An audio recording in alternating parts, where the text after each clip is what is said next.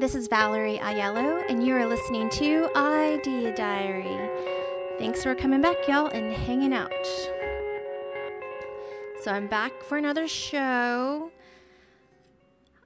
I realized, I sort of already did realize, but I've extra noticed the fact that if I try to come with a show kind of, if I tell myself, okay, I'm going to research that and then come do a show on it, that never happens. And then I kind of, it almost creates like a block for me to make this show because I'm thinking, oh, I got to spend an hour researching that. And then it just seems to be like a domino effect of constantly getting distracted with other things that's keeping me away from the like hour time that I want to spend researching something so that I could come here with something valuable. And it ends up kind of sabotaging me in a way. I know that seems really weird that preparing is sabotaging actually getting it done,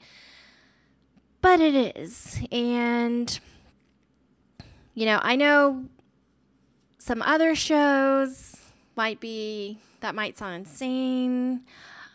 I know for something like a an interview podcast type of show, you know, you might want to get some hard hitting questions that you might want to ask somebody, but at the same time, you do kind of just want to come in with a clean slate and go with the flow.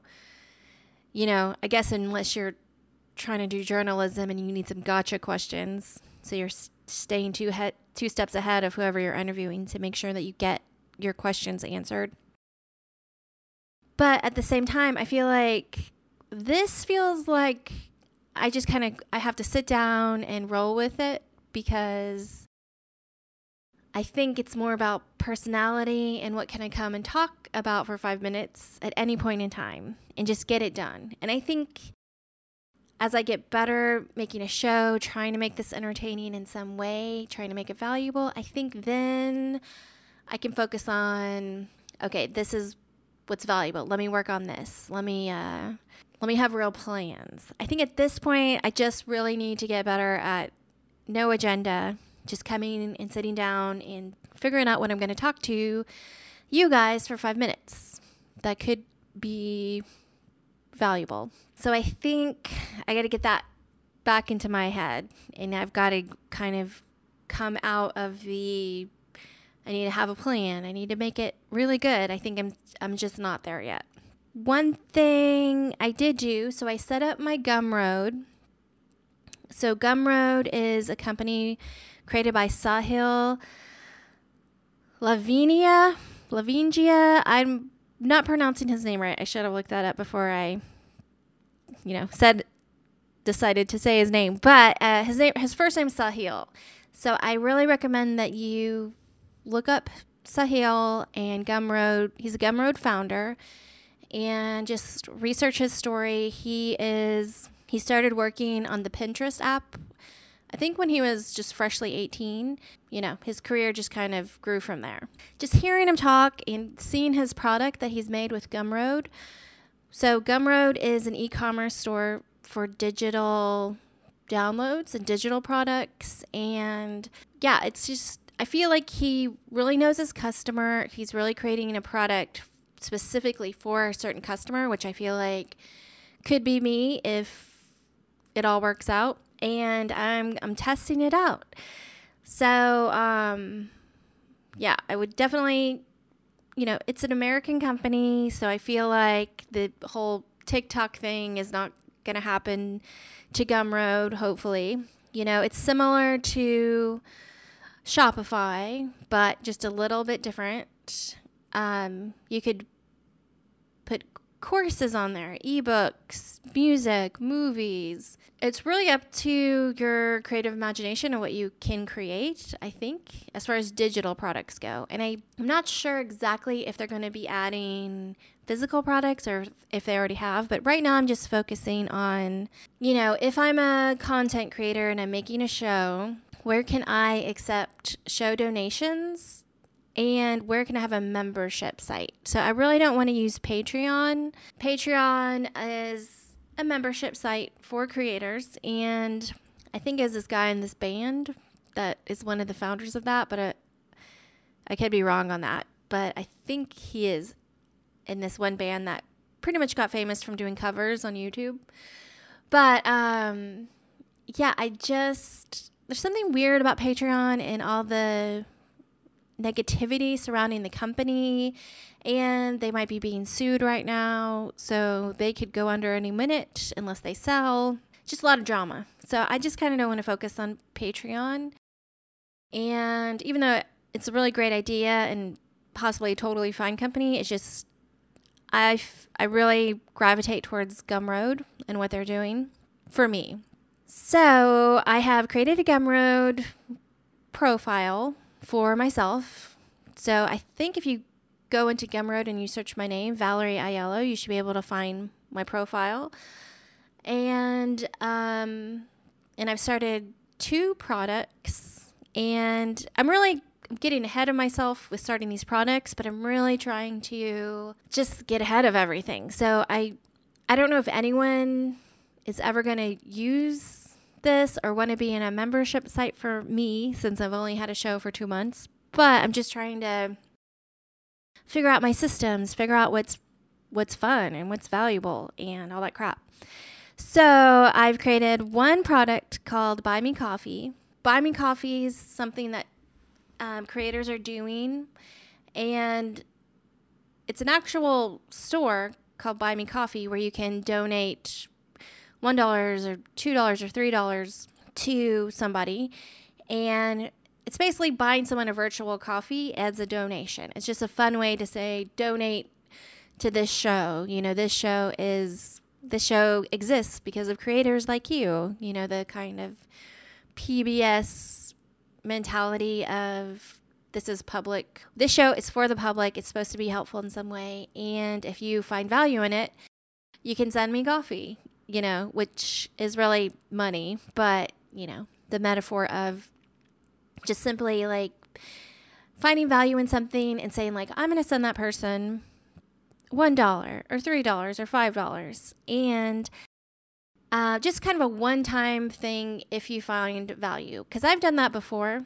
usually through PayPal. If I've liked somebody's YouTube video or something like that, and at the end of their video, they say, donate through PayPal for this show. And, you know, I've done it before. I don't keep much money in my PayPal account. So it's like, okay, I'll send you a dollar. There's $3 in there. I'll send that to you. So I've done it before and I felt good about it. So I wanted to have something just a one time donation for myself. So I don't have Netflix. I don't really watch TV. I don't have cable. I don't have anything like that. So I kind of like the idea of if I watch a show every day and it's free, maybe I can, you know, as a charity or sort of a tithing kind of giving back to the community. I I um I like the idea of like a $3 monthly membership to somebody I like the idea of Patreon to where I can load up 10 bucks and I can give $1 to 10 people. But at the same time, I like the idea of Gumroad to where I'm just in control of it.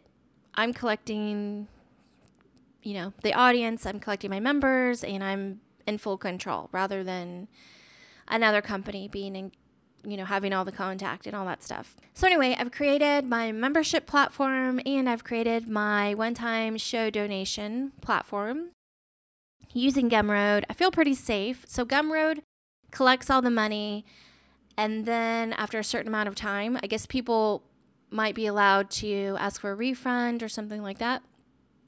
And after a certain amount of time, Gumroad releases the funds to the account. So, to my account, the creator. I really I like that process. I like it much better than accepting stuff on PayPal. It just seems easier. I'm going for it. And I know I'm getting ahead of myself and no one's probably going to buy me coffee or join my membership, a monthly membership. But I feel like I'm just sort of living as if and being rather than waiting around. I'm just getting everything prepared because I think we all could have this in our lives where we're monetizing our social media, showing off our personality, and learning and growing together with the internet, our internet friends. It's um, you and me, you know, the one person that's probably listening to this today. And I appreciate it and I'm trying to get better and I'm trying to bring bring it. Okay, so I wanted to talk about the Gumroad stuff. Um, and just remind y'all to research Sahil and just get to know him and see if you like the Gumroad platform and let me know what you think.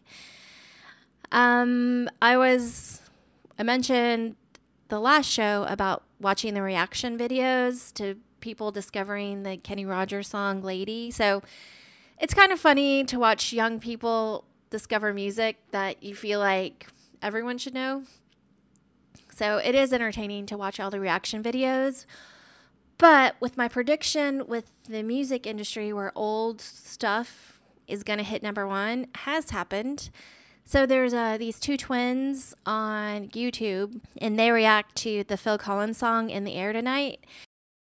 And that song went to number two on the iTunes download. I don't know if it's like on the charts again, but it's a 30 year old song that people are buying again because these twins did a reaction video. And that's like crazy. There's no amount of money or promotion that Phil Collins could have done to bring one of his old songs back into the charts.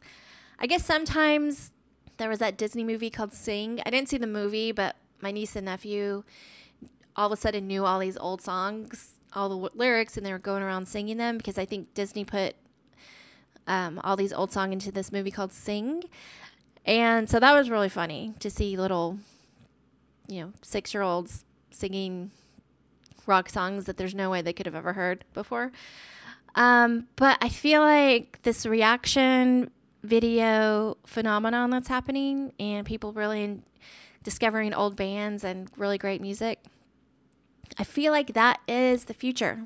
So if you have a band and you have old music, um, I think there's possibility you could bring back old stuff. Don't feel like, oh, I I made that record in 2000 and no one's ever going to care again.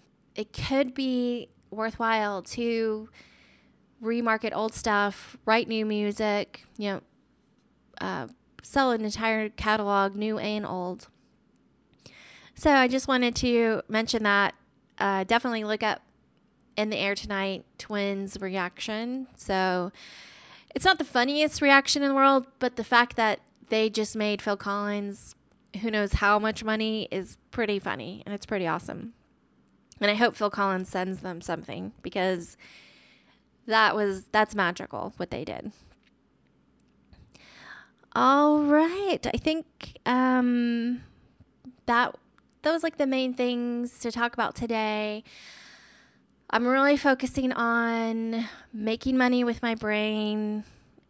You know, a lot of people are going to be out of jobs, out of stimulus checks, out of unemployment checks, out of a lot. And I feel like if everyone could just take a minute and figure out how they can make money with their brain, with their talents, without a paycheck, even without client work. I think you know there's a bridge sometimes that you you need to figure out okay, I'm not getting a paycheck, how do I make money? And it's a really easy bridge to go to client work, but for some that's going to be the most perfect thing that's ever happened and for others that's just going to be another way you're buying yourself a job Plus, it's not a guaranteed paycheck, so there's like zero relaxation time when you are out finding client work.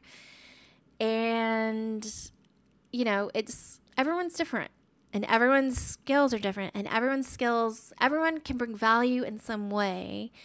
And I think having a job is awesome, but I think it's going to be really important to have 10 revenue streams.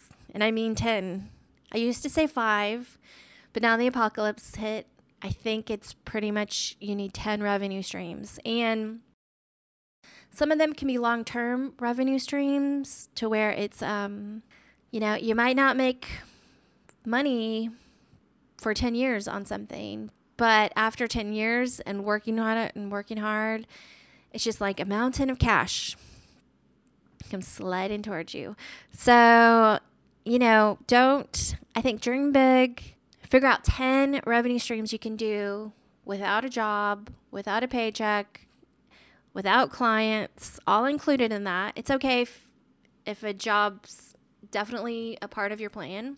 It's definitely okay if client work's a part of your plan, but I think you should have some where there's no safety net. Like what can you what money can you generate with just you and no one else helping you. So I think if that seems crazy, I think royalties is the answer. So creating one a product once and selling it over and over again. If you're into investing, that's one way. If you know what you're doing and you always want to invest in things you understand. And real estate can be something you do once and it brings in money all the time. So through rent or buying the cheapest house in the neighborhood and moving every 2 years hoping that you're making profit every time you move. I know people who do that. Um, yeah, I mean, there's you can get creative, and I think creativity with revenue streams is what everyone needs to focus on right now. So, I think that's it for the show. Check out my Buy Me Coffee link if you found value in today and you want to support the show. And I still don't know how to end the show, so I'm just going to play the music.